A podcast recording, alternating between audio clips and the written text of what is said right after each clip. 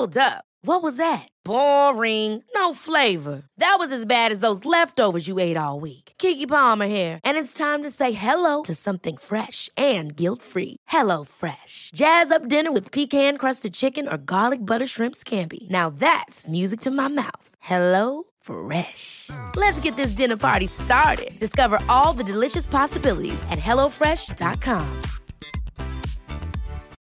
Life is full of what ifs. Some awesome, like what if AI could fold your laundry? And some, well, less awesome, like what if you have unexpected medical costs?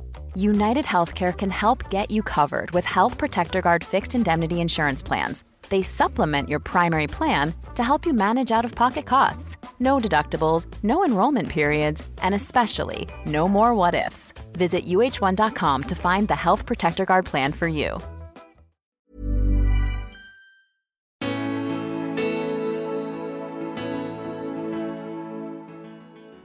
Hej och välkommen till ett nytt avsnitt av Spännande möten, en intervjupodcast med mig, Gunnar Österreich. Den här podden sponsras av...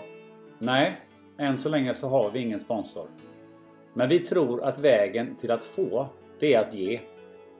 Utanför Kenias huvudstad Nairobi ligger Mickey May Children's Home. Ett barnhem för närmare 70 barn. Flera av dem är spädbarn. Nu har man blivit vräkt av fastighetsägaren och därför är det bråttom att bygga ett nytt barnhem. Det minsta du kan göra är att dela podden på sociala medier. Vi skänker en krona för varje lyssning fram till jul. Vill du bidra med pengar också? Då swishar du ditt bidrag helt enkelt till 0706 520055 0706 520055 och märk det med barnhem. Mer information hittar du på poddens Facebook-sida. Tack för att du ställer upp och hjälper till!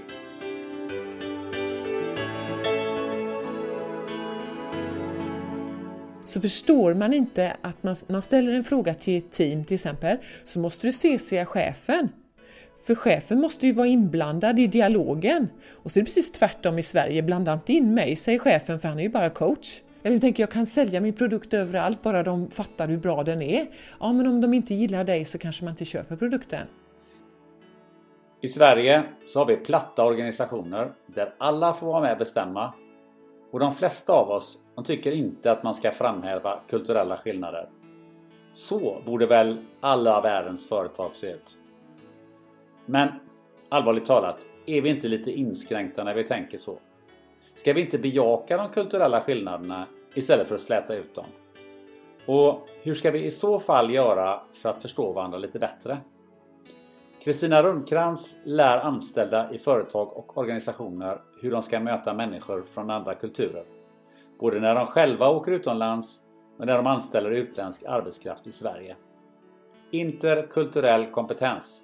Det är ett hett ämne som faktiskt väcker en del känslor också. Så det är lika bra att vi drar igång direkt. Kristina Rundkrans, ja. expert inom interkulturell kompetens och interkulturellt ledarskap. Välkommen till podden Spännande möten. Tack så mycket. Trevligt att vara här. Hur kändes den presentationen? Tyckte du att det var en adekvat sätt att beskriva dig? Ah, jag är lite känslig för ordet expert. Jaha. Ja, det förpliktigar ju. Men vi kan säga att jag brinner för interkulturell kompetens och jag tror verkligen på att det är en eh, kompetens som är nödvändig idag för att vi ska ja, ha ett internationellt ledarskap. Det är väldigt trevligt att ha dig här och du, vi sitter ju här i eh, mitt vardagsrum. En liten provisorisk eh, studio. Men vi hoppas att du får trivas här. Det tror jag säkert. Ehm, för några veckor sedan så visste jag inte vad, eh, vad interkulturell kompetens och interkulturellt ledarskap var överhuvudtaget. Men ehm, ju mer eh, research jag gjorde desto mer insåg jag hur eh, hett det här ämnet är egentligen. Och känner du samma att, att det här ämnet diskuteras allt mer? Ja, min förhoppning är ju att det diskuteras allt mer, men jag kan samtidigt förvånas över att det ofta saknas. Eh, och var och en är ju i sin bubbla och den här bubblan av interkulturell kommunikation har jag ju varit i sedan många, många år. Eh, när jag först började studera språk så var det ju självklart att eh, inkludera interkulturell kompetens, även om det faktiskt inte fanns med i, på universitetens eh, språkutbildning så mycket som man skulle kunna tro. Men eh, idén att det inte räcker att vara flytande i språket utan du måste också förstå hur det uppfattas. Det har alltid varit eh, viktigt. Men samtidigt så håller jag med om att eh, det förekommer inte så ofta som det borde. Och jag kan till exempel tycka att eh, man erbjuder väldigt många ledarskapsutbildningar eh, där man pratar om rak kommunikation, karisma ska man ha för att gå hem som ledare, man ska ge feedback och så vidare. Och det coachande ledarskapet. Och alla sådana här ledarskapsutbildningar måste ju, tycker jag, inkludera den interkulturella kompetensen. Eh, och jag tror att vi har i många år varit väldigt färgade av eh, amerikansk ledarskapslitteratur. Eh, och det är utmärkt om vi ska leda bland amerikaner. Men nu är det ju faktiskt öst som dominerar mer och mer. Och då kanske det inte är rak kommunikation som funkar lika bra på Kina. Eller karisma. Det är ju inte det som kännetecknar en finsk internationell ledare till exempel. Eller vad ska vi säga mer? Feedback, ja det beror ju på vem du ska ge feedback till. Då kanske vi ska eh, gå in och förklara lite så att, eh, mm. så att eh, lyssnarna vet mm. vad är då interkulturell ja. kompetens och interkulturellt ledarskap? Vad, vad är det i grund och botten? Ja, jag brukar definiera Eh, interkulturell kompetens med tre stadier och alla tre stadierna är lika viktiga. Det första är eh, självinsikt. Vad är det som styr min kommunikation eller mitt ledarskap? ledarskap? Och då tror jag ju ofta att det är värderingar som ligger till grund. Det är ju antropologi vi pratar om. Eh, så hur, eh, vad, vilka är mina normer? Hur ser jag världen? Vilken är min referensram? Vad tror jag på när det gäller till exempel ledarskap eller överhuvudtaget kommunicera? Så det är en insikt. Har jag en tendens att använda rak eller indirekt kommunikation och så vidare? Eh, har jag ett coachande ledarskap? Eller jag trivs jag med att vara auktoritär? Steg nummer två det är ju att eh, ta reda på den andra kulturen. Om du då ska jobba mot en kund i ett annat land så måste du lära dig hur tänker den här personen. När du ska förhandla, om du går på en kurs om förhandlingsteknik, då måste du ju veta vilka normer som eh, förhandlaren har. Eh, Säljteknik, presentationsteknik, vad det än gäller. Så den andra kulturens normer och värderingar eh, det är de två första stegen och sen det tredje steget är helt nödvändigt tycker jag. Och det är då eh, attityden, viljan att anpassa sig, eh, respekten, öppenheten, nyfikenheten skulle jag vilja säga. Och den innebär ju då att du måste gå, kanske gå utanför din eh, bekvämlighetszon för att den andra personen ska bli bekväm. Så det här tredje stadiet, att vil, viljan till anpassning, eh, man kan kalla det code switching, eh, det tycker jag är nödvändigt. Och det är faktiskt så att om, man, om vi inte har det här tredje stadiet, då är det bättre att skippa mångfalden. Då är det bättre att vi har en homogen grupp Ja, egentligen. För, men alla är ju överens om att för det första så är det inget val. Vi har mångfald, vi jobbar globaliserat, så det är faktiskt inget val huruvida du vill eh, ha, vara global eller inte, för där har, där har vi mångfald. Men dessutom så tycker ju vi att, enligt forskningen också, att innovation kommer ju bara av mångfald. För mig är mångfald olika perspektiv. Och jag Eh, vi som jobbar med interkulturell kommunikation, vi har ju då fokuserat på nationell kultur.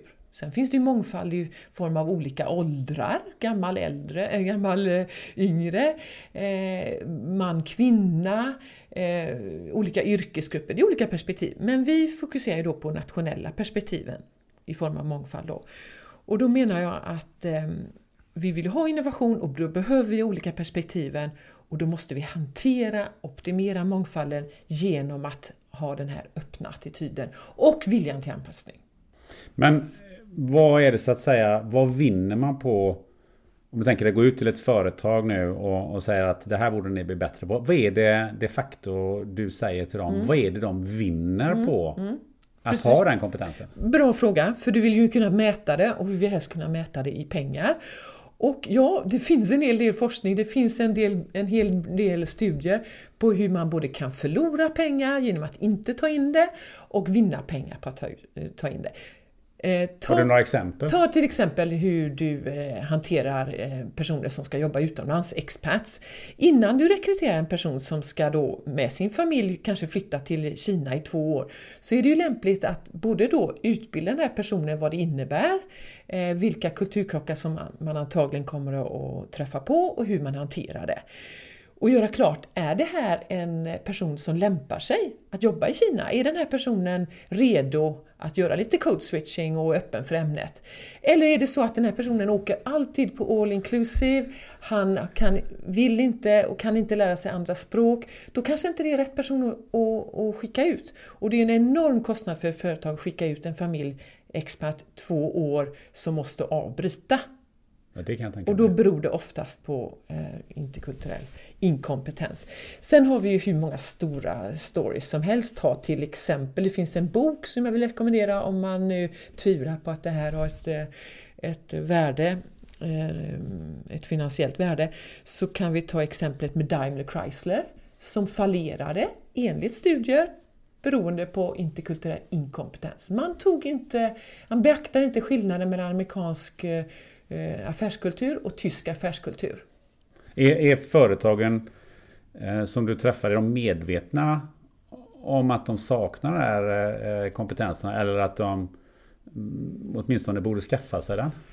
Ja, en bra fråga. Ehm, det är ju soft skills som inte alltid premieras. Och det paradoxala är att de företag som menar på att det här behöver inte vi är så internationella, vi har försäljningskontor i hundra länder, vi har jobbat så globalt så många år, alla pratar engelska. När man säger så, då blir det tyvärr lite varningssignaler för oss. För när man säger så, då behöver man det. För då är man inte medveten om att eh, det finns kulturella skillnader och det kanske är faktiskt så att man har väldigt svenskt ledarskap som inte alltid är så lätt att hantera för andra.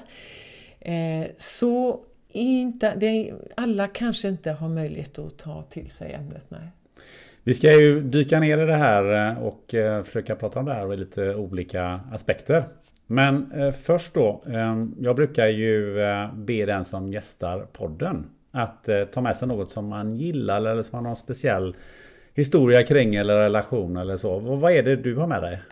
Jag har tagit med mig en, eh, ett litet paket av Toblerone-choklad. Mm -hmm. Och varför har du det? Ja, det är inte för att jag inte kan leva utan choklad, men jag tycker den här eh, chokladen den symboliserar då Schweiz som jag kan tycka är mitt andra land. Eh, hemland. Eh, och varför är det det? Ja, jag eh, har jobbat många säsonger i schweiziska alperna och där kanske jag fick mitt intresse för kulturella skillnader. Jag fascinerades över hur olika nationaliteter kunde kommunicera på olika sätt, eh, ha olika attityd och det fascinerar mig än idag. Och sen har jag bott två år i en liten vinby med familjen nära Genèvesjön. Du hade någon, någon, lite rolig historia att berätta om. Toblerone är ju den trekantiga eh, godiset som ni säkert eh, alla har ätit någon gång. Mm. och formen kom ju från berget Matterhorn. Men det finns ju en... Och Matterhorn är ju på förpackningen där, ser jag. Men det finns en liten, liten dold figur på den här bilden som jag aldrig har nej, sett. Nej, jag sa just det. Att Matterhorn är det trekantiga berget och chokladberget, det vet vi även. om det faktiskt inte är Schweiz högsta berg, så är det mest spektakulära kanske. Och sen i eh, logotypen då, som är en av världens eh, bästa loggor sägs det, så har du i eh, skuggningen där symbolen av en björn. Och det är då symbolen för eh, Bern, eh, Bären, som har björnen i sitt stadsvapen, huvudstaden där Toblerone-fabriken började. Så jag tycker det också, jag är lite intresserad av marknadsföring och ekonomi, så att eh, för mig är det också en väldigt bra symbol. Ja, väldigt spännande. Det kan ni kolla efter nästa gång ni köper en Toblerone. Men du sa att du hade bott i Schweiz och du det var där som du började intressera dig för det här med, med interkulturell kompetens och sådär. Men vad är, vad är din bakgrund? Vad är det man behöver mm, lära sig? Vad är det man behöver läsa? Varför blir man bra på mm. interkulturell kompetens? Mm. Jag tror att eh, språket underlättar och som sagt var som språklärare i engelska och franska så var det ju naturligt att ta in ämnet och sen läste jag det även vidare på universitetet, eh, interkulturell kommunikation eh, som finns. Och sen utbildade jag mig även utomlands i England på, eh, hos Richard Lewis, Richard Lewis Communication, så att jag blev certifierad inom ämnet. Eh, sen mitt intresse har ju blivit mer och mer för varje år. Eh, dessutom så jobbade jag utomlands i, i London, och i Schweiz och i Frankrike och eh, med tiden fick mer och mer belägg för att de här olika perspektiven finns. Och du jobbar ju för, för ett bolag också som heter BBI Communication. Vad, kan du bara kort beskriva, mm. vad är det ni gör? Ja, eh, just namnet då, BBI, det är Better Business International. Och hela idén är då att allt som görs på företaget ska genomsyras av den här interkulturella kompetensen. Om det så är översättningar, språkutbildning eller interkulturell kommunikationsutbildning så genomsyras av idén att eh, interkulturell kompetens eh, underlättar affärerna, minskar frustration, berikar dig. Ja, spännande. Eh, du nämnde ju Schweiz som sagt var och eh, du och jag har ju en, en, en, gemensam bakgrund i form av att vi faktiskt båda två bott i Schweiz. Och det roliga är att du har ju bott i den fransktalande och jag har bott i den tysktalande delen och jag hade då förmånen att i två år vara förbundskapten för schweiziska landslaget i volleyboll. Och eh, jag tycker Schweiz är ett ganska förbryllande land för att eh, det är väl många, många historier där jag eh, efteråt funderar på hur sjutton kan de hålla ihop det här landet egentligen? En talande eh, sån story är ju när vi satt eh, på Schweiziska volleybollförbundet och skulle planera juniorlandslagets läger och matcher. Så eh, det var det omöjligt att få ihop eh, eh, en tidpunkt där alla kunde vara med från alla delar av Schweiz. För att det var alltid några som inte hade lov eller inte fick komma eh, av, av skolskäl. Och då sa jag så här, men det har ni aldrig lov samtidigt någon gång? Eh, och de här, de här personerna bor ju ganska nära varandra, så de borde ju ha lov samtidigt. Nej, nej, nej. Det är olika skolsystem förstår du från olika byar och städer. Så det har inget med vartannat att göra. Och då undrar jag lite så här, hur håller man ihop ett sånt mm. land som är så, så, som är så små delar, eller mm. där, man, där var och en nästan bestämmer själv? Mm. mm. Vilken bra fråga. Och det är faktiskt en, eh, just en bra fråga, för hur lyckas man? För man lyckas ju faktiskt. Eh, man lyckades ju inte lika bra i ett heterogent land som Jugoslavien till exempel. Eh, och mitt, jag har naturligtvis inte svaret på detta, men en spekulation kanske. Hur lyckas man hålla ihop eh, 26 kantoner då? Eh, med fyra olika språk och som du säger att flytta från en kanton till en annan kanton, det är som att emigrera. Och speciellt om du flyttar från, mellan språkområdena då. Eh, och jag vet inte, ett eh, kanske enkelt svar det är att eh, man decentraliserar väldigt mycket. Varje kanton är ju självständig som du sa med egna skolsystem till och med.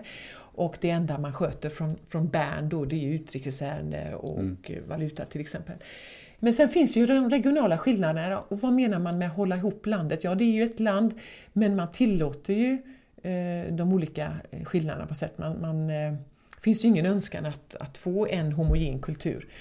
Och när du säger att eh, det är skillnad mellan Tyskland och Frankrike, eh, tyska och franska delen av Schweiz så ser vi ju det som regionala skillnader. Men ändå vill jag hävda att Schweiz har gemensamma nämnare. Eh, och det är för oss som är utanför Schweiz. Alla regionala skillnader syns ju när det är i landet. Och det måste jag säga med en gång när jag, när jag utbildar och håller seminarier in, inom interkulturell kommunikation så måste jag ju ha lite av en disclaimer innan jag börjar och då säger jag faktiskt alltid att jag måste ha konsensus på att det är okej okay för er att jag generaliserar om en nationell kultur. För det finns ju alltid att säga men jag är inte, jag är inte som, eh, Skåne är inte som Norrland och så vidare. Nej, de här regionala skillnaderna finns ju och de måste man beakta. Olika mycket beroende på land faktiskt. Och, eh, relativ, och kultur är relativt. Så även från, om man ser från Asien så tycker man ju att det finns en europeisk kultur och Europa tycker att det finns en skandinavisk kultur och vi inom Skandinavien vet att det är stora skillnader. Så det är alltså relativt utifrån sett. Och då menar jag att man eh, får naturligtvis beakta de här skillnaderna olika mycket. Då är Sverige ett relativt homogent land. Och det var det jag tänkte vi skulle eh, komma in på här. För att hoppa från ett, ett heterogent eh, land som, eh, som Schweiz till ett väldigt så här, extremt homogent land som, som Sverige. Men i det här homogena så vet jag ju att du i en debattartikel har sagt att, att vi har ganska extrema värderingar i, i Sverige och, och för att citera då så, så säger att att svenska värderingar inte existerar är i sig en värdering. Ehm, kan du förklara det lite grann? Ja, jag vill ju påstå det, för det var väl två år sedan när det fanns väldigt mycket diskussioner kring om Sverige verkligen hade värderingar. Och då eh, skrev jag det i GP, tror två år sedan, att det i sig är, är ju en paradox då eftersom, att, eftersom eh, det naturligtvis eh, finns värderingar fast vi inte vill se det. Och då menar jag att vi har ju enormt fokus på allas lika värde. Eh, och vi är också ganska konforma, vi ska inte sticka ut, vi har lite av jantelagen kvar, att vi ska inte förhäva oss. Och då blir det kanske obagligt att säga att vi är annorlunda. Och sen kanske vi har, eller sticker ut, och sen kanske vi har lite mindre av nationalism än vad eh, länder har som har varit med i krig. Och då vill vi inte heller sticka ut och, och förhäva oss och säga att eh, det finns svenska värderingar. Och sen kanske har vi, har vi en liten rädsla att vi då skulle förhäva oss och, och så skulle visa någon slags självgodhet, att svenska värderingar är bättre än någon annan. Och där vill jag också göra en sån disclaimer att jag beskriver olika affärskulturer men jag säger aldrig vad som är bra och dåligt. Jag säger bara att det är annorlunda. Och faktiskt så är det så med alla karaktärsdrag att det finns alltid en fram och baksida på alla karaktärsdrag. Men där vill jag mena på att eh, det är väldigt svårt att flytta till ett land när man säger att nej, det finns inga speciella guidelines och nej, men ni kan punktligt är inte så viktigt och nej, det här med att ifrågasätta auktoriteter, det är inte så viktigt. Det är ju väldigt svårt, så jag tycker att det är dumt att inte berätta vilka normer och referensramar väldigt många eh, svenskar har. För jag hörde häromdagen så var det en, en kille som, eh, jag tror han kom från Syrien, men han hade mellan vad säga, mellanlandat i Ryssland. Eh, och han tyckte just det här att det var i Sverige så vet jag inte hur jag ska bete mig för det är ingen som berättar det för mig. I Ryssland så knackar man mig på axeln och sa Hallå där, hörru du, så här gör inte vi här utan du borde göra så här istället. Mm. Just det. Och den här rädslan för att berätta vad som gäller, den kan ju också kanske grunda sig i någon slags konflikträdsla. Och den är ju inte bra eh, i sammanhanget när man inte berättar vad som faktiskt går fel. Och så har vi lite tystnadskultur som inte heller är så hälsosam. Så jag träffade en eh, läkare nu som visade sig att han hade varit lite försenad till varje möte i fem års tid. Men ingen hade berättat för honom att han alltid kom sist och hur man uppfattade den här respektlösheten som vi säger. Utan då pratade man lite bakom ryggen och till slut så fick han veta att i fem års tid så hade folk tyckt illa om att han kom fem, tio minuter för sent, alltid. Och det är ju en björntjänst att inte berätta. Ja, verkligen. Eh, men hur skulle du vilja karaktärisera, hur ser ett typiskt svenskt ledarskap ut? jag måste, grunda, jag måste generalisera då för det första. Och det finns undantag, det ändras över tid. Eh, den yngre generationen kanske prioriterar andra saker. Men just eftersom det grundas i värderingar och värderingar sitter ganska långt inne, det tar ganska lång tid att ändra det. Ta det här med tillit som eh, enligt forskningen så är svensk eh, svenska kulturen, eh, vi har mycket hög tillit, high trust culture enligt eh, ett forum som heter World Value Survey som sedan 80-talet mäter olika värderingar. Och där ligger vi extremt högt på tillit. Och det har naturligtvis sina, sina konsekvenser inom ledarskap och kommunikation. Det betyder att vi litar på varandra, vi vill inte gärna följa upp och kontrollera för mycket. Och det finns för och nackdelar med detta. Eh, I och för sig så vill jag säga att tillit vill alla ha. Eh, tillit är bra i teamet, tillit är bra i landet. Eh, men eh, konsekvenserna måste vi se. Tillit är då att vi eh, visar förtroende, vi följer inte upp lika mycket, kontrollerar inte lika mycket som andra kulturer skulle göra. Så High Trust Culture, vi är också High Transparency, vi delar information på ett ganska unikt sätt. Det har ju med tillit att göra. Vi, eh, jag säger till, utländska, till franska chefen som kommer till Sverige, du måste share information. men jag, jag besparar informationen. Don't spare, säger jag, share. Men varför, varför måste jag dela all information, säger den franska chefen. Jo, men om, om, du inte ger information till alla så känner vi oss lite exkluderade. Vi måste inkludera alla för annars blir du inte omtyckt som chef i Sverige. Vadå, vadå omtyckt, säger franska chefen. I don't need to be liked, I'm liked at home. Eh, och det är skillnad mellan det franska ledarskapet om vi hårdrar det och det svenska coachande ledarskapet. Kan man säga där att, att eh, det existerar ju en överkommunikation i eh, de flesta företagen fast man säger att man inte är informerad men man har alltid 300 mail extra som mm. man är mm. CCad på i sin mailbox och då har man per definition fått meddelande om någonting eller mm, information mm, om någonting. Mm, mm, det är väl kanske där en reflektion som jag gör just nu. Mm. Det är att um, vi har alltid för många mejl att mm. läsa och det kanske beror på att vi, överinf eller vi, vi överinformerar fast vi mm. orkar inte ta in det. Men vi vill ju ha med alla eh, på, på båten. Vi vill ju, alla ha, vi vill ha med alla ombord. Eh, och då är ett sätt då att informera alla så vi får det här demokratiska beslutet. Jag har ju förmånen då att jobba med utländska chefer som kommer till Sverige och även svenska chefer som kommer ut, går ut till utlandet. Då. Så jag har ju båda perspektiven. Och ett av, jag, kör, jag hör ju dagligen då vad som är svårt med Sverige. Och det är den här, du kallar det överinformation, men det blir också väldigt många möten. Och ibland har man ett möte kanske för att informera och sen går det två veckor där vi ska förankra då informationen, man ska fundera i vilken färg ska vi måla väggen så att alla tycker samma då när det är redo, man är redo att ta beslut om två veckor. Och sen två veckor senare, då är det nästa möte, då ska man besluta. Och då var det just en italienare som sa det. Då visste man att ja, man skulle säg, måla om eh, väggen då. Så två veckor senare så, så tyckte alla samma färg. Alla tyckte att man skulle måla väggen till exempel blå då. Och italienaren han förstod ingenting vad, vad hände här? Hur kommer det sig att alla tycker, jag tycker inte den ska vara blå, sa italienaren. jag tycker den ska vara en annan färg. Va? Tyckte alla. Har du inte varit med i diskussionerna? Och då var det de här två veckorna av förankring när man träffas på fikarasten, i korridoren och man kollar av då så att alla tycker samma. Sen är man redo att besluta två veckor senare. Men den här italienaren hade inte prioriterat fikarasterna och, och de här diskussionerna, så han hade ingen aning om vad som skedde de här två veckorna. Så han kallade den här förankringsprocessen, det här sättet att besluta, det kallade han för i, eh, svensk maffiastil. ja, det var ju oerhört roligt. Eh, men det du beskriver nu, ser vi, om du skulle fråga en svensk eh, hur eh, vi är, ser vi på oss själva på samma sätt? Har vi den utifrån synen så vi skulle beskriva oss själva på det sättet som du beskriver oss nu?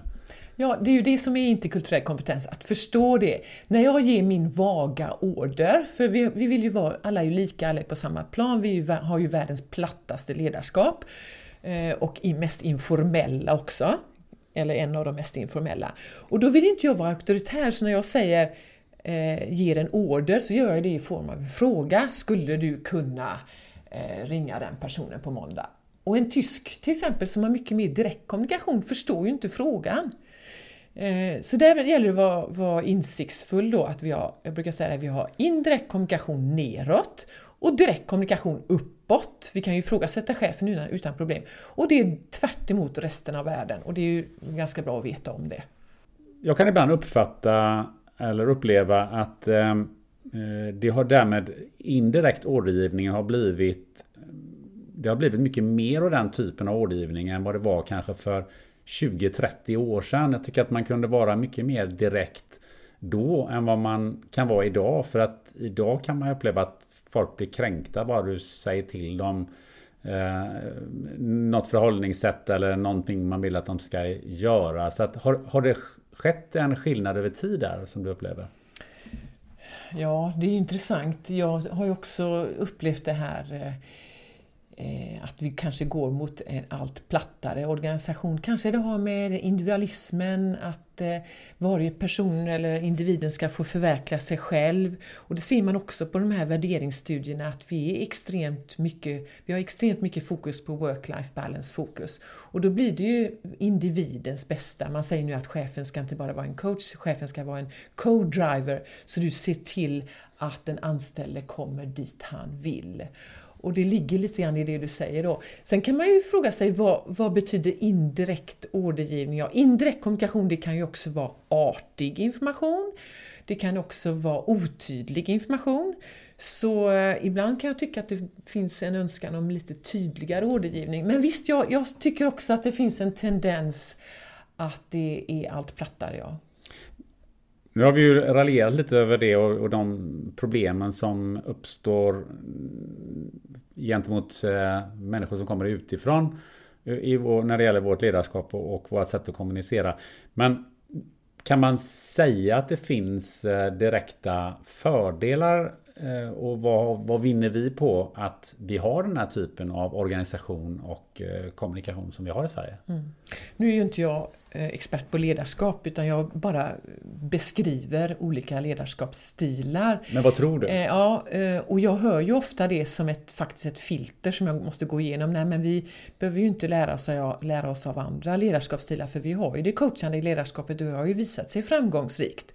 Ja visst, det må så vara, men eftersom det är extremt, eftersom vi har världens plattaste, så är det ju inte desto mindre svårt att hantera för en person som kommer från en annan kultur. Och det har ju inte med personlighet att göra. Det är väldigt svårt att flytta till Sverige när du har den här, eh, det fascinerar och det kanske attraherar, absolut eh, den, det coachande ledarskapet. Och när jag nu, om jag nu ska göra någon spekulation själv så tror jag att fördelen är ju att vi får ett, eh, en speak-up culture högt i tak. Vi lär av våra misstag och det finns ju en korrelation där, vi ligger ju faktiskt högt i innovation. Så det finns säkert fördelar. Men som jag sa, det finns fördelar och nackdelar med, med allting. För nackdelen är att det kan uppfattas som otydligt ledarskap för utländska medarbetare. Om vi nu ger oss en liten bit utanför Sverige eh, till våra nordiska grannar så antar jag att de är ganska lika oss, eller?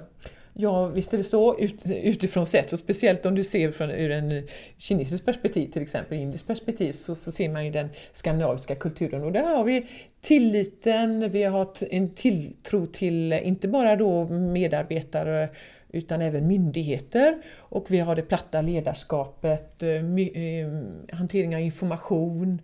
Eh, men vi som bor i Skandinavien, vi har ju inte minst de som jobbar och gör affärer med olika länder inom Norden vet ju att det finns kulturella skillnader. Och det är faktiskt så att de kulturella skillnaderna kan vara lite luriga för vi förväntar oss inte att de finns.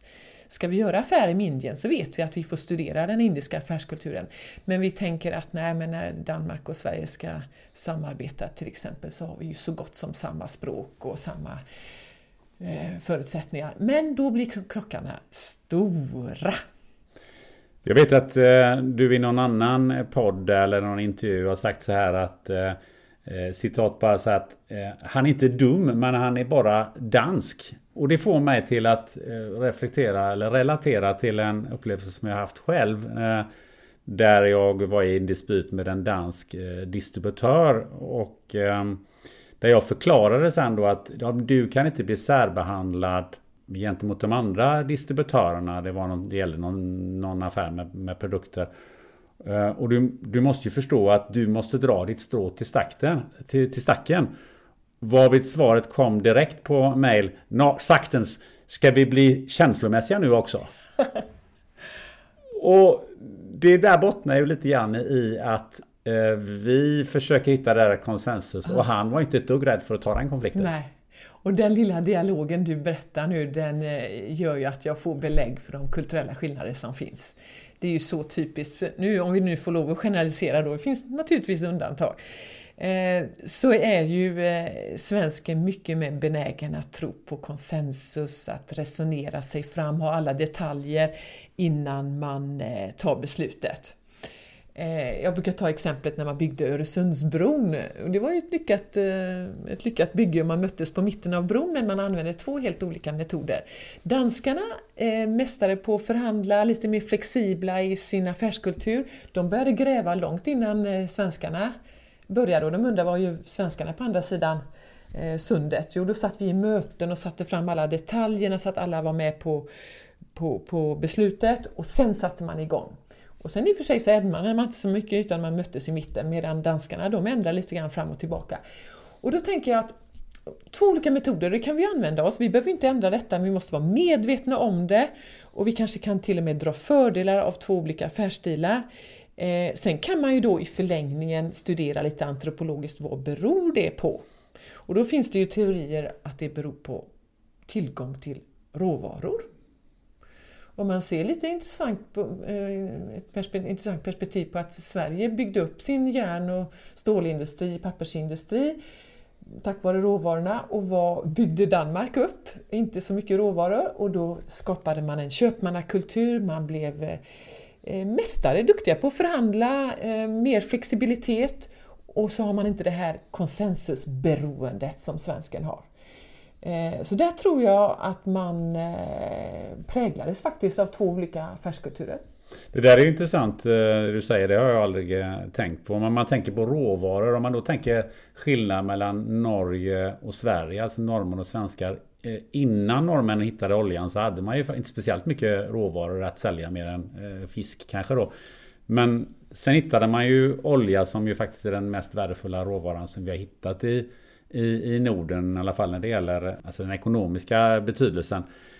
Hur, hur ser skillnaden ut mellan eh, norsk och svensk eh, affärskultur? Och kan man säga att norrmännen har påverkats på något sätt över tid här när de har hittat den här Ja, vi som jobbar med interkulturell kommunikation, vi tycker ju att det finns ju skäl till de olika dragen och, och som vi sa, det, förändras ju över tid. Så jag tror säkert att eh, oljerikedomen präglar ju då både ekonomi, politik och attityd i Norge. Eh, ett, ett självförtroende som gör att man kan stå utanför EU till exempel och, eh, ha sin, och dessutom så är man ju lite mer geografiskt isolerad.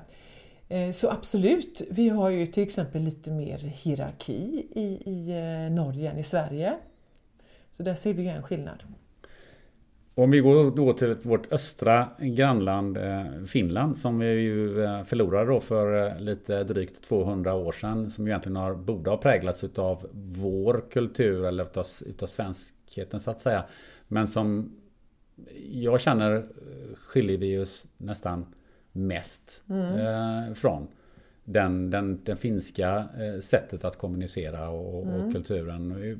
Kan du säga lite om det? Vad, vad är mm. skillnaderna? Ja, eh, om vi ser mot Sverige och Finland så är det ju den, det som slår mig först det är ju att du har en tilltro till auktoriteter som är större. Det ser man ju både i utbildning och politik och ledarskap. Att det finns en hierarki, en, en acceptans kanske för att, en vilja till och med att en auktoritet tar, tar ett beslut. Även om det är relativt sett väldigt platt ledarskap också så finns det en skillnad där med eh, finsk hierarki och svensk. Eh, sen tror jag väl att eh, du har, om man säger, i språket så har du en skillnad, att du har ju mer eh, tystnad till exempel är ju någonting som eh, är positivt, ännu mer än i Sverige. Det beror naturligtvis på om det är norra södra Sverige också, men det är ju ett tecken på respekt. Eh, så det tycker jag man ser. Eh, tystnadskult, att, att eh, respektera tystnaden. Och sen har man inte färgat så mycket kanske av det amerikanska ledarskapet, det här med karisma och starka ledare, utan man har sin lite mer eh, lågmäld profil som man ser inom det, det finska.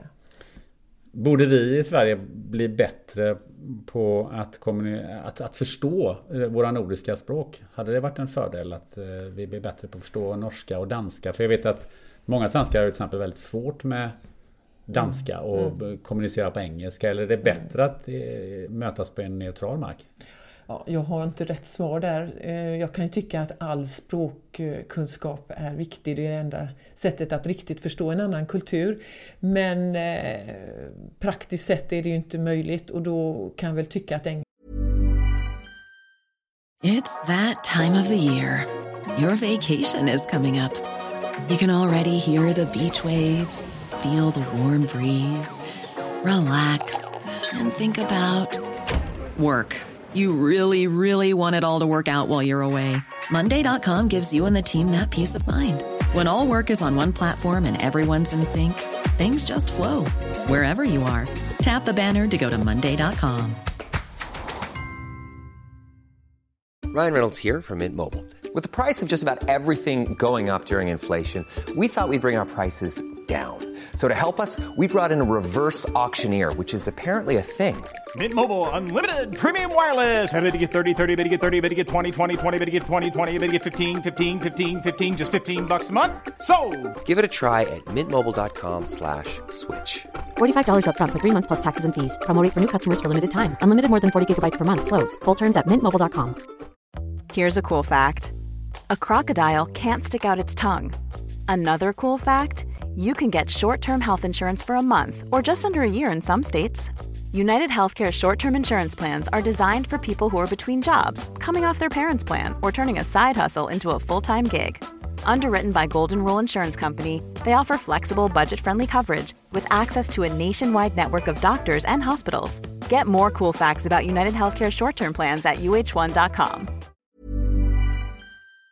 Engelskan är en bra plattform när det inte är modersmål för någon av oss. Men visst skulle det underlätta. Men där vill jag säga att jag tror att finländarna har det är en nackdel att finskan är så helt annorlunda språk för det är väldigt svårt för finländarna att lära sig engelska. Eh, och där har de en slags eh, fördel för att det gör dem ödmjuka inför svårigheten. Så det är egentligen, även om det är svårt för finländarna att lära sig eh, engelska så tror jag till och med att det kan vara en fördel för att det har gjort dem ödmjuka och väldigt beroende av, av att se hur de uppfattas i andra länder. Så det lär finnas en eh, en attityd hos finländarna att man är väldigt mån om att uppfattas på rätt sätt. Och de mm. borde ju egentligen vara eh, mer självgoda än något annat land med tanke på finska vinterkriget och så vidare. Eh, men hörru, om vi tittar lite utanför eh, Norden. Jag har en liten fundering kring den svenska flaggan. Jag har fått en del propåer från en, en del människor jag har pratat med, särskilt i, i södra Europa och i Östeuropa. Där man säger att, eh, att vi i Sverige underskattar den svenska flaggans betydelse och vad den står för eh, när vi kommer ut och vi, vi, märker våra produkter och så vidare. Eh, är det någonting du kan relatera mm, till eller mm. någon kring? Jo, men jag tror det är en eh, paradox där mellan att eh, vara stolt eh, och en viss självgodhet och det andra är att inte vara nationalistisk. Och det kan ha att göra med vår, faktumet att inte vi varit i krig i 200 år. Eh, samtidigt har vi ju faktiskt flaggan på våra privata tomter, det är lite paradoxalt. Men eh, man eh, är rädd för att visa sig alltför stolt, ja. Och jag citerade en annan gång för detta AB Volvos chef Leif Johansson som summerade detta med att säga, kalla det självgod blygsamhet. Jag tycker det är ganska bra, för självgod det är ju aldrig bra att en kultur är självgod, att tro att man stå, står över en annan kultur. Men det finns ju en viss självgodhet i Sverige. Um, och då behöver man ju inte säga att Sverige är bäst. Och sen så parar vi det med lite blygsamhet, man ska ju inte skryta. Och det menade Leif Johansson på att det, det, är inte bra för svenska produkter, vi måste skryta och alla vet inte och tycker inte att eh, svenska bilar är bäst till exempel, eller lastbilar. Utan då måste vi våga prata om det. Men om vi tittar på vi svenskar vilka kulturer eller um, vilka, var, var, har vi svårast att kommunicera med eller att bo i? Mm. Ja, det finns ju eh, forskning på detta när man ser inom olika parametrar då hur du står i power distance, till exempel platt eh, ledarskap eller hierarki och tillit finns det eh, parametrar på eh, och hur karriärorienterad du är och så vidare. Och då kan man ju faktiskt ganska lätt få fram statistik var det skulle vara eh, svårast. Men sen har du ju andra mätningar på hur expressiv är man, hur konfliktundvikande är man och så vidare. Ehm, spontant när du frågar var är det svårast så skulle jag nästan säga Danmark därför, vi inte för, därför att vi inte förväntar oss att skillnaderna finns. Det är svårare än i Kina? Nej, egentligen är det ju inte det, men, men just att du, om du bara förbereder dig och kan dra nytta av skillnaderna så kan vi ju hantera alla kulturer. Men vad jag menar är att du måste, ju för, du måste ha de här tre stegen. Insikt hur du själv är, insikt i den andra kulturen och redo att anpassa dig. Men visst, eh, Danmark borde ju inte vara så, så svårt, men Öresundsregionen sägs det skulle kunna vara mycket mer framgångsrik, framgångsrik om man hanterar de kulturella skillnaderna mellan Danmark och Sverige. Men var skulle det vara svårt? Ja, tillit är ju en svår sak och, och Brasilien jobbar jag en del med på de här eh, mätningarna. Så om man ställer frågan till alla då, vi får, vi får ju generalisera i Sverige, kan man lita på andra människor? Så säger nästan 70% ja på den frågan. I Brasilien säger 7% ja på den frågan. Så tillit är, det är svårt att hantera. Det är svårt för brasilianerna att komma till Sverige och plötsligt lita på myndigheter och, och, och, eh, kollegan och system. Och det är svårt för oss att inte lita. Så det är svårt. Sen är det hierarkin. Det är svårt för oss som kommer från ett platt ledarskap att flytta till en hierarkisk eh, kultur. Ta Indien till exempel där du som svensk ledare måste ge detaljerade instruktioner därför att man förväntar sig det. Man är inte van vid att ta egna initiativ, man är inte betald för att tänka utanför boxen, man har inte lärt sig det. Eh, man är inte, det har inte premierats. Och sen naturligtvis det här med individens frihet i, i Kina när man, det, när man faktiskt på ett intressant sätt uh, i Kina då kombinerar diktatur med marknadsekonomi. Den är ju lite svår naturligtvis. Ja, den är ju verkligen intressant. Eh, och jag kan tänka mig att eh, det finns rätt många misstag som eh, du har sett att svenska affärsmän och affärskvinnor gör i utlandet och har gjort i mm. utlandet. Mm om du bara skulle sådär generalisera eller, eller ta några exempel. Vad är de där vanliga misstagen som vi gör när vi kommer ut eh, i affärslivet till, till ett mm. annat land, särskilt om vi kommer lite längre bort? Mm. Ja, nej, men det är som du säger, jag har ju förmånen att ha fått sett alla de här failure stories eh, och tagit del av dem. Jag har gjort en del misstag själv, jag har lärt mig andras misstag och då menar jag att man behöver ju inte lära sig av sina egna misstag, man kan ju lära sig av de misstag som redan har begåtts. Eh, vad gör svensken ofta som misstag? Ja, ett, eh, ett, eh, en svårighet tror jag det är med att läsa hierarki, att förstå vad man själv är i en hierarki som är ganska otydlig även för svensken.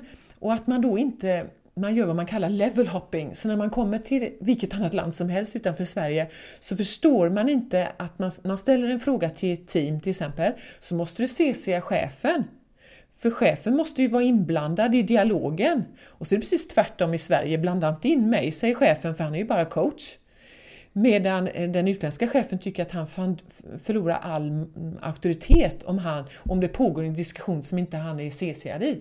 Det är så det här med level hopping eh, tappar vi. Och sen så förstår vi inte heller alltid eh, fokus på relationsorienterat ledarskap. Att du till exempel, då ta, ja, egentligen är det ju den majoriteten av världens befolkning bygger tillit på relation. Så när du gör affärer i Kina så gör du det för att du har efter många, många år kanske byggt tillit till den här personen. Då kanske svensken plötsligt, ja vi byter ut vår försäljningschef, vi skickar en ny person. Och det kanske dessutom är en yngre person. Och då tappar du kontraktet därför att kinesen har ju byggt upp ett kontrakt med personen. Och då missförstår man att eh, kontraktet är byggt på tillit på, på relationsorienterad kontakt helt enkelt. Och sen att eh, även då vi tycker att det är lite slöseri med tid med långa luncher i Brasilien, men den här två timmars lunchen det är ju en ren investering. Sen kanske du inte ens behöver skriva kontrakt för då har du börjat lita på varandra beroende på relation. Så där är en, en bit som vi missar då. För det här med levelhopping har jag ju sett på en del håll att du får inte ens skicka ett mail till en chef som sitter två steg över dig. Eh, det, det, är inte möjligt och jag, man ser ju det i en del internationella eh, organisationer eh, inom idrotten har jag sett att den högsta chefen där kan du inte ens mejla. För du måste mejla personens sekreterare. Mm, mm, mm. De tar inte emot mig. Precis. Och omvänt gäller ju när chefen själv svarar i telefon eller renoverar sitt eget tak. Har inte du bättre saker att göra? Eh, eller, eller svenska chefen som ville cykla till jobbet i Kina, det fungerar inte heller. Han tappar ju auktoritet på det. Så det, ja, sådana saker är svårt för oss att läsa och där tror jag att bara genom att kommunicera så kan du hitta din egen strategi. Det behöver inte vara rätt eller fel. Eh, men med ett intresse för de här skillnaderna och våga diskutera dem och inte tro att dina normer är universella. Vilka länder tror du då är eh, de som är viktigast för oss att lära oss mer om? Alltså de kulturer för att, att vi blir bättre på att kommunicera med dem. För jag tänker mig att ett land som Kina är ju en, en, en nyckelregion för oss framöver. Fjärran Östern, Ryssland kanske. Är det de vi behöver fokusera på och lära oss mer om att kunna hantera och, och vad behöver vi tänka på i så fall? Ja, precis. För det är faktiskt så, jag sa ju i början här att vi är mycket ganska så influerade av amerikansk managementlitteratur, för väst har ju dominerat. Men nu finns det ju all anledning att titta på öst, för väst dominerar ju inte i affärer som tidigare. Så det finns ju all anledning av eh, eh affärsmässiga grund, på affärsmässiga grunder att intressera sig för öst. Så det är den första anledningen. Och den andra anledningen det är ju, det är ju också att om vi intresserar oss för hur öst gör affärer så ser vi att det är mer relationsorienterat. Och det berikar ju inte bara affärerna, det berikar ju faktiskt dig själv också. Det blir ju lite trevligare för alla och arbetsplatsen lär också bli trevligare om man kan ha lite mer relationsorienterat ledarskap. Eh, och det har ju att göra med hur man bygger tillit. Och det finns också forskning på detta att i då väst och i Skandinavien och mycket mer så i norra Europa så bygger du tillit på fakta och kompetens. Jag litar på min kollega för att han har den och den utbildningen och det CV ser ut så. Sen kan jag nästan tänka mig att göra affärer med honom även om jag inte gillar honom. Medan det är precis tvärtom då i eh, dessa andra länder, till exempel Sydeuropa, men framförallt i öst då. Om vi drar hela Asien över en kant till exempel, och Ryssland, inte, inte minst Ryssland som är extremt relationsorienterat. Där bygger man tillit på eh, relationer. Ett exempel, eh, Lufthansa, men det finns många studier inom eh, flygvärlden faktiskt. Så i, i, på, i flygplanet, eh, Lufthansa, tyska flygplanet, så, säger, så går man ut med en annonsering i, i eh, flygplanet och flygvärd, tyska flygvärdinnan säger att vi kan inte starta förrän om en timme, säger den tyska flygvärdinnan i högtalarsystemet. Och sen går hon i mittgången förbi och så kommer det en, eh, eller så sitter en ryss där som stoppar flygvärdinnan och så viskar han till henne så här Can du, could you please tell me the real reason? Alltså säg mig den riktiga anledningen. Va? säger den tyska flygvärdinnan. Jag sa ju anledningen, vi kan inte flyga eh, för om en timme på grund av dåligt väder. Ja, men säg mig, säg mig den riktiga anledningen, säger han igen då. Va? Litar du inte på mig? Jo, säger ryssen, jag litar på dig, men jag litar inte på public announcements. Det var intressant. Mm. Så eh, det, det, visar ju på hur man bygger tillit på olika sätt. Och det måste vi lära oss. Hur blir vi bra på att bygga tillit? Ja, det är ju... Egentligen är det väl kanske att eh, intressera sig för varför, ställa frågan varför. Eh, intressera sig för den andra personens bakgrund och vad är det som präglar dig? Hur tänker du nu? Och just fråga varför. Eh, varför är det viktigt att du eh, eller varför ser du på punktlighet på ett annat sätt som jag gör, än vad jag gör? Varför är det viktigt att du lär känna mig? Är det inte viktigt att du gillar min produkt? Eller tänker jag kan sälja min produkt överallt bara de fattar hur bra den är. Ja, men om de inte gillar dig så kanske man inte köper produkten. Så jag tror att man får ställa frågan varför. Och det kan ju vara ganska svårt för oss eh, svenskar med tanke på det du mm. det vi har pratat mm. om innan mm. här. Att, mm. att ställa den här personliga eh, frågan och, och gräva där lite mm, mm. på djupet. Just det, för där har vi en personlig sfär som är ganska eh, tjock. Eh, man säger att den svenska kulturen är som en kokosnöt, då, ett, ett, ett hårt skal. Då. När du väl kommer in så, så är det lättare, men många andra är peach culture när det är lätt att komma in. Eh, den här personliga sfären, vi, vi, kallar den integritet. Det är väldigt konstigt att vi har det svenska ordet, eh, för integrity på engelska och andra språk betyder ju inte alls samma sak. Det är en moralisk kompass. Men det svenska ordet integritet det har kommit att betyda någon slags personlig sfär. Integritets, integritetskränkande kameror, det är ett jättekonstigt ord att översätta. Men i alla fall, eh, då menar jag att eh, det är svårt för oss då att ställa de här personliga frågorna, ja, för att vi eh, ska hålla oss till fakta. Men då tänker jag, ta bort mobilen innan mötena, fokusera lite mer på kanske lite small talk, lära känna varandra, prata om familjen människan bakom. Då, säg god morgon istället för, ta de här lite längre luncherna istället för mackan vid datorn som upplevs som väldigt konstigt av andra kulturer kanske. Eh, det är ju relationsorienterat ledarskap, att, att uh, umgås. Att, eh, men då har vi det här work-life balance fokus, då betar jag av mitt jobb snabbt så att jag kan komma hem till det andra livet. Så det är lite paradoxalt det där, det är individbaserat, för samtidigt så vill vi vara informella. Det är inte så lätt. Vi har pratat om väldigt mycket om skillnader eh, som vi har mellan eh, den svenska kulturen och, och andra länder och, och eh, både i Norden och i, eh, eh i övriga delar av världen. Men skulle man kunna säga att genom den här globaliseringen som vi har upplevt nu de senaste 20-30 åren har det uppstått någon sorts global affärskultur där alla blir mera lika. Jag menar alla har till exempel jeans på sig. Eh, jag tänker på eh, de här nya e-handelsplattformarna, de stora e-handelsplattformarna Amazon, Alibaba är ju lika i hela världen. Mm. Kan man säga att det uppstår en global mm. affärskultur därigenom? Ja, den dagen vi har en global affärskultur så är jag arbetslös. Nej, men för det första ska man fråga sig, vill vi ha det? Då tappar vi ju mångfalden. Vi har ju precis sagt att mångfald är bra för det är olika perspektiv och det ger innovation. Så egentligen kanske det inte ens är eftersträvansvärt. Och sen för det andra så kan jag tycka, vad är en global kultur? Då måste vi på något sätt komma överens om vad gäller när det gäller, hur bygger vi tillit då? Är det på, på ditt CV eller på relation? Vad gäller för punktlighet? Eh, kan vi vara flexibla med tiden eller inte? Eh, ska vi ha coachande ledarskap eller ska vi ha lite mer auktoritärt ledarskap? Och så vidare och så vidare. Så då måste man ju klargöra reglerna och det kanske går. Eh, sen brukar jag likna kultur med ett isberg och det, det är en vanlig metafor för alla som sysslar med detta. Och då är den övre delen av isberget det är ju den mindre delen som syns. Där har du ju då att du går i jeans och du äter amerikansk mat eller du har italienskt mode, vad det nu är. Det är ju den där övre delen som syns. Den, den är ju ganska lätt att anpassa sig till. Och ett, till och med kanske att prata ett annat språk, det kan du lära dig. Men den undre delen som inte syns av isberget, det är ju vad du egentligen tänker, ditt mindset, din attityd, dina normer, dina referensramar, hur du ser världen.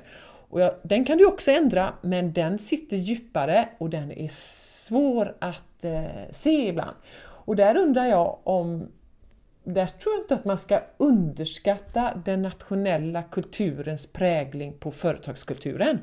Så även Amazon och Alibaba finns ju stora likheter som framgångsrika e-handelsföretag. Ehm, eh, Men nog finns det väl något mer amerikanskt eh, affärskulturdrag i Amazon med en extrem fokus på service och tid.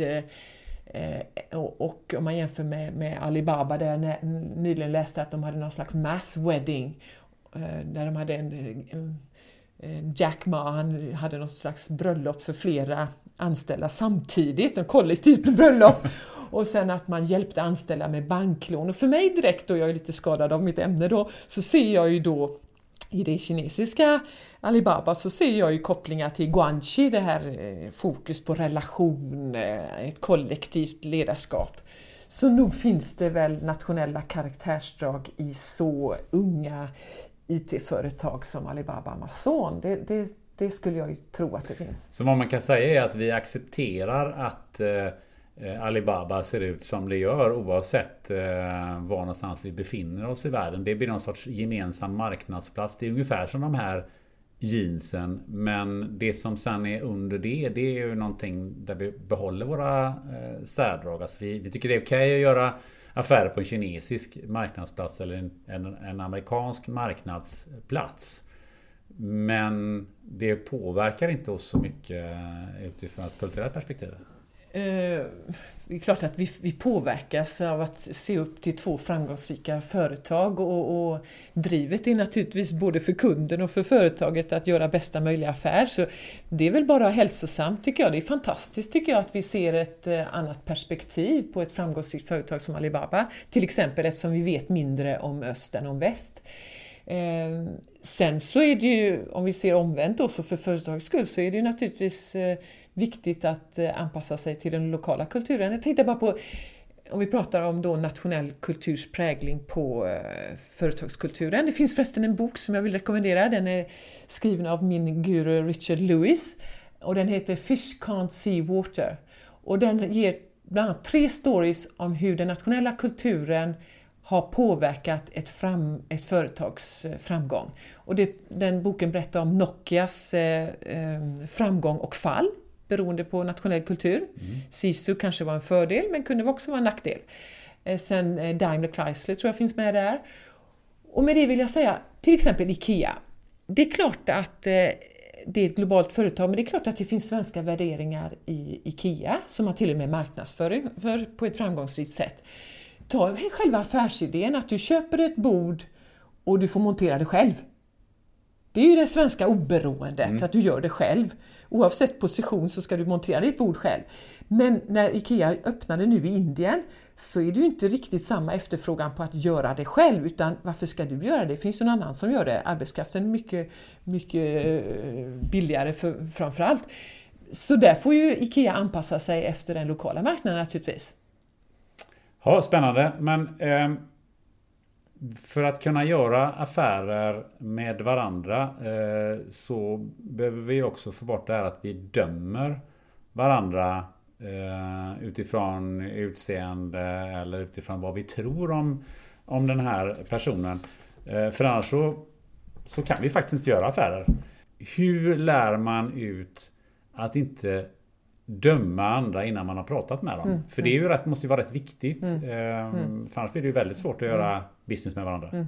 Och då kan jag tycka att interkulturell, interkulturell kommunikationsutbildning är ett led i att eh, ta bort de här eh, förutfattade meningarna och fördomarna vi har. Det är bara när vi diskuterar kulturella skillnader som vi får bort stereotyperna och kan diskutera vad är det som ligger bakom. Och som vi sa förut, det är inte personlighet utan det beror på den kulturella prägling du har fått. Ehm, så det tycker jag är ett led i det hela. Eh, och av de eh, utbildningar som görs så tycker jag att det viktigaste är att man går därifrån och inser att man ska inte döma det andra beteendet. Han som alltid kommer sent. Han är inte dum i huvudet eller ointelligent utan det är en kulturell prägling. För det, i den kulturen så kanske du har mer fokus på flexibilitet. Han eller hon kanske tycker att det är extremt oartigt att lämna mötet exakt klockan fem, för då ska jag gå. Med den här flexibla tidskulturen kanske stanna kvar en halvtimme extra. Så att inte döma det är det viktiga och försöka förstå varför. Och hur får man då den inkluderande attityden som ju är nödvändig för att göra affärer, ja det är ju att faktiskt studera den andra kulturens bakgrund och lära sig mer och vara öppen. Ha det här tredje steget, öppenheten, intresset för andra kulturer. Att det finns andra sätt att göra. Och där, det ligger oss lite i fatet i Sverige att vi, vill jag generalisera och säga, att att vi inte riktigt vågar säga att vi är olika, för man ska ju helst inte avvika för mycket, beroende, dels för att vi inte ska sticka ut och förhäva oss och dels för att inte vi inte har konflikträdsla, eh, vi vill inte ha konflikter, vi ska vara konforma. Och det är lite obagligt att säga att eh, fransmännen avbryter, svenskarna avbryter inte. Nej, men då är det någon slags stereotyp bild. Ja, men det finns ju en sanning i att vi måste, då måste vi kunna hantera det. Det är inte för att någon är dum och någon är intelligent. Ehm, så att eh, beakta det, inkludera genom att ta in olika perspektiv och förstå perspektiven. Det är inkluderande ledarskap. Det krävs en viss ödmjukhet för det? Absolut, en ödmjukhet. Att förståelse att inte ha någon slags självgod attityd som det finns en liten tendens för. Men kan vi säga med tanke på vår, den historiska bakgrunden och att eh, vi i västerlandet eh, dominerade världen de senaste 500 åren med början från Christopher Columbus och framåt. Kan vi säga att vi saknar en viss form av kulturell ödmjukhet i i västerlandet i allmänhet. Mm. Jag tycker det ligger oss i fatet att vi har varit en förebild och vi har toppat mätningar vad det än eh, gäller. Och det kan ligga oss i fatet på så vis att vi, vi får en avsaknad av ödmjukhet och Sverige var ju, har ju varit och är kanske framgångsrikt 60-talet, vi byggde upp vår industri, vi blev en förebild när det gäller välfärdssamhället och så vidare. Och då finns den känslan kvar med denna unset av självgodhet och det är inte hälsosamt. Men det måste väl också ligga oss i fatet när vi ska kommunicera med alla de här olika befolkningsgrupperna som kommer till och har kommit till Sverige nu. Och det, där någonstans måste det ligga en, ett problem också för att vi vi förstår inte riktigt hur de fungerar. Vi är inte heller riktigt ödmjuka för att sätta oss och prata med dem.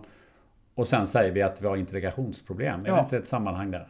Och så sopar vi problemen lite under mattan för vi tänker att om vi inte tar upp det så, så säger vi att alla är lika. Och det handlar ju inte om att eh, värdera bra eller dåligt. Det handlar ju bara om att optimera skillnaderna. Och sen tror jag också att man får vara tydlig med vilka normer som ska gälla och hitta sin egen strategi, kanske både för landet och för den som flyttar hit. Jag brukar ju prata med utländska chefer om detta och även medarbetare och ni får hitta er, er egen strategi här.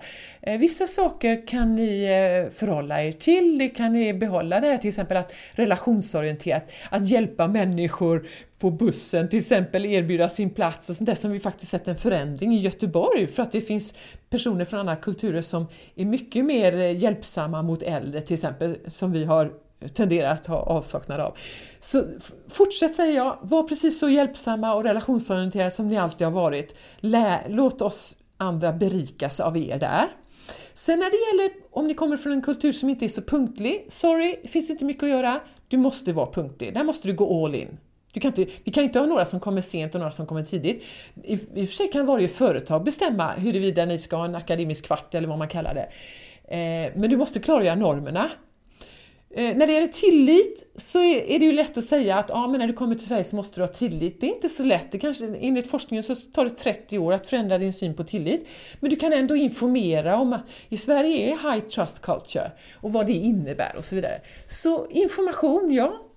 För det att, att, att tro att våra normer är universella eh, är en slags självgodhet. Med det sagt så, och det vi har pratat om här nu i, i drygt en timme eh, är det inte så här att vi egentligen borde, borde ha den här typen av utbildning som du har med, med eh, företagsledare och, och HR-chefer och så vidare? Är inte det ett ämne för, för grundskolan till och med? Ja, man kan tycka att det, det genomsyrar mer eller mindre många utbildningar men jag kan tycka att ja, det vore en fördel om man fick lite mer fokus på det och det finns otroligt mycket bra litteratur och forskning kring detta. Eh, så ja, jag förvånar mig ibland att det inte är ett eh, separat ämne. Men får man, det du säger nu, det känns ibland att man inte får lov att riktigt säga det i det debattklimatet som vi har. För då blir man genast instoppad i ett fack någonstans eh, på högerkanten eller någonstans på vänsterkanten. Och det gör ju nästan att man gräver skyttegravar ibland mm, upplever jag. Mm, mm, mm. Eh, istället för att försöka hitta den här mm, olikheten mm. och försöka prata om den. Just det, och då tror jag man måste särskilja vad, vad man menar med värderingar här. För jag står ju för att jag tror på mångfald. Eh, och jag vill ju optimera mångfalden och så vill alla vi som jobbar med detta ämne. Vi vill ju vara inkluderande, vi vill ju se de olika perspektivens fördelar. Eh, och då måste man ta den bollen, man måste ta diskussionen. Hur viktigt är det att kunna eh, språket för att kunna eh, överbrygga de här eh, skillnaderna? Hur mm. viktigt är det att jag, har, att jag kan kinesiska när jag kommer till Kina? Ja, som jag sa förut så, så är det naturligtvis fantastiskt om, det sägs ju bara, bara om du kan språket så kan du verkligen förstå den andra kulturen. Nu är det ju inte praktiskt möjligt och då tror jag att vi får acceptera engelskan som eh, det gemensamma språket. Sen kan jag tycka när jag säger det så måste jag också poängtera att de som har engelska som modersmål måste också få det här första stegets insikt att det är en enorm fördel eh, när du har engelska som, som första språk. Eh, så plattformen blir lite ojämn när vi pratar med eh, engelsmän då som har det som modersmål. Men annars får vi acceptera eh, engelska språket. Som... Men skulle du kunna tycka det att en strategi när jag ska ge mig ut och, och kanske bli chef på ett internationellt företag någonstans och, och jobba med, med, med, olika kulturer och länder. Att jag, att jag lär mig lite grann av det språket där jag dit jag ska men att jag blir väldigt bra på engelska. Är det det som är det rätta, det bästa sättet att göra eller vad, hur har du gjort? Ja, eh, det är lite motsägelsefullt eftersom jag eh, i grund och botten är lärare i franska och engelska då, men jag kan fortfarande hålla med dig om att det viktiga är att varje besök i ett annat land borde varje person kunna lära sig att hälsa, tacka, eh, också interkulturellt, hur hälsar jag? Det är en läxa man bör göra så fort man lämnar Sverige. Faktiskt även om du åker på semester så tycker jag att man kan lära sig de där enkla fraserna. För då är, har du det här tredje steget, att nyfikenheten. Och det handlar ju om respekt för den andra kulturen. Så absolut det är en dörröppnare om du lär dig åtminstone en liten del av det andra språket och det kan alla göra. Om man skulle sammanfatta det här och säga så här att nu har du eh, framför dig här en, en, en ung trainee i ett internationellt bolag som har som, som sin dröm och sin målsättning att bli en duktig internationell chef. Vad skulle du säga till den personen att det här ska du jobba med de närmaste tio åren och försöka och lära dig för att du ska bli riktigt duktig? Mm. Ja, det, det, handlar om att ha ett inkluderande ledarskap som innebär då en ödmjukhet inför kulturella skillnader. Och om vi tar då en ung person från Sverige så är ju det ett extremt platt ledarskap återigen. Eh, där vi har eh, sedan dagis eh, vana att ifrågasätta chefer. Och det kan uppfattas respektlöst av andra kulturer. Så det, en ung person idag, speciellt kanske inom IT-branschen, måste ännu mer tänka på det här platta, svårigheter med det eh, platta ledarskapet. Visst, det är kanske framgångsrikt och det genomsyrar fler och fler företag utomlands nu också. Men Eh, inte desto mindre kan det vara svårt. Så en ödmjukhet och sen eh, naturligtvis att, att lära sig andra språk, självklart. Men också, eh, ta, dra, det vill jag säga, dra nytta av medarbetare. Om du nu har ett internationellt eh, team, dra nytta av varje persons bakgrund. Jaha, du kommer från Indien, hur tänker ni här? Varför firar ni den festivalen? Och vad finns i ditt språk och så vidare att verkligen använda den interkulturella kompetensen som du har i ditt team så att ni sinsemellan kan berika varandra. Då får ni ju den här, de här olika perspektiven. Det finns ett TED-talk som heter eh, The Danger of a Single Story och jag tycker titeln är så bra. Man ska inte ha en version, version av saker och ting, du ska få flera perspektiv. Så det tror jag, jag skulle säga till den personen, ska eh, dra nytta av din interna interkulturella kompetens. Fantastisk sammanfattning, för nu har vi nått slutet på det här eh, samtalet. Hur tycker du att det här har varit? Nej, men jag brinner ju för ämnet och jag skulle önska att eh, jag fick eh, sådana här diskussioner med fler personer. Och jag säger inte att det blir fred på jorden, men jag tycker det är väldigt berikande för individen och för företaget om vi lyfter de här diskussionerna. Om, vi skulle, om du skulle hoppa in i min stol här och eh, sätta dig och intervjua någon eh, som skulle berika dig. Vem skulle det vara och varför då? Mm, jag hade en, en, dröm en gång att jag fick prata med Barack Obama. Den skulle jag gärna vilja att den blev sann. Men eh, utan att in, gå in på någon politik här så tycker jag att Barack Obama hade ju en inkluderande ledarskap. För det första så hade han en extrem interkulturell kompetens med sin bakgrund då. Och jag har läst hans bok eh, om eh, hans uppväxt.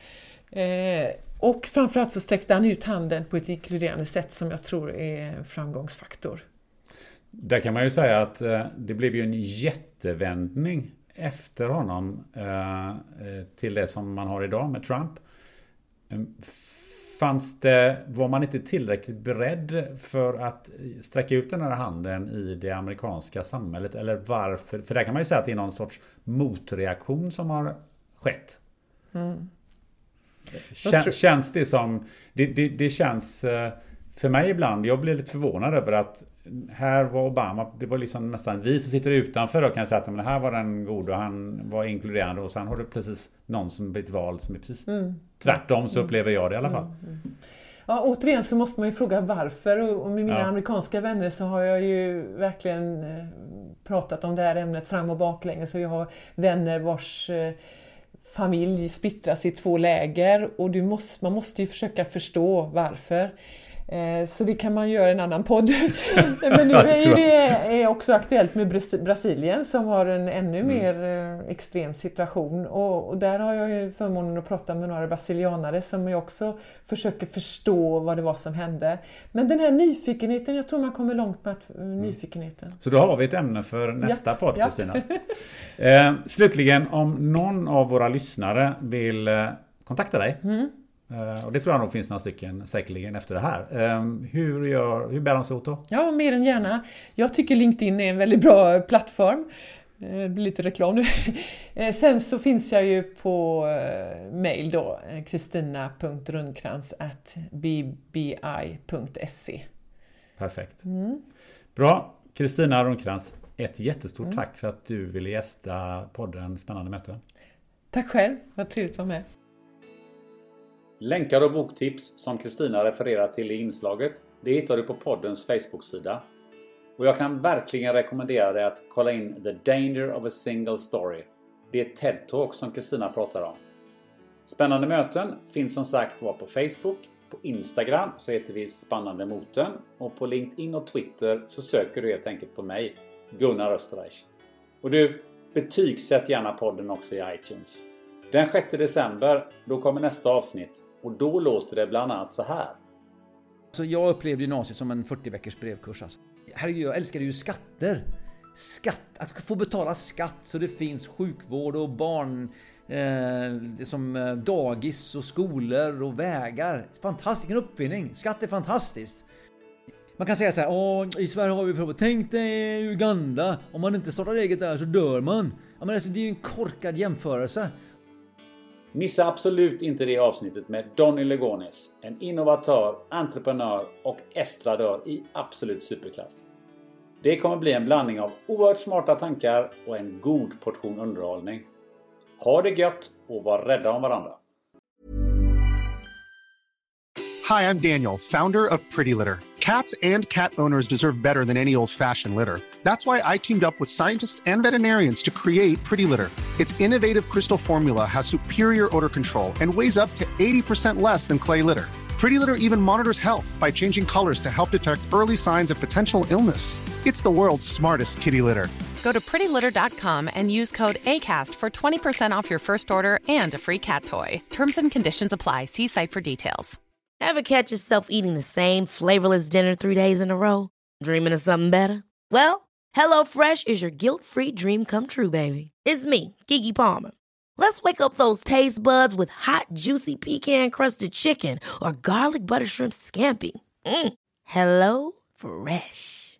Stop dreaming of all the delicious possibilities and dig in at HelloFresh.com. Let's get this dinner party started.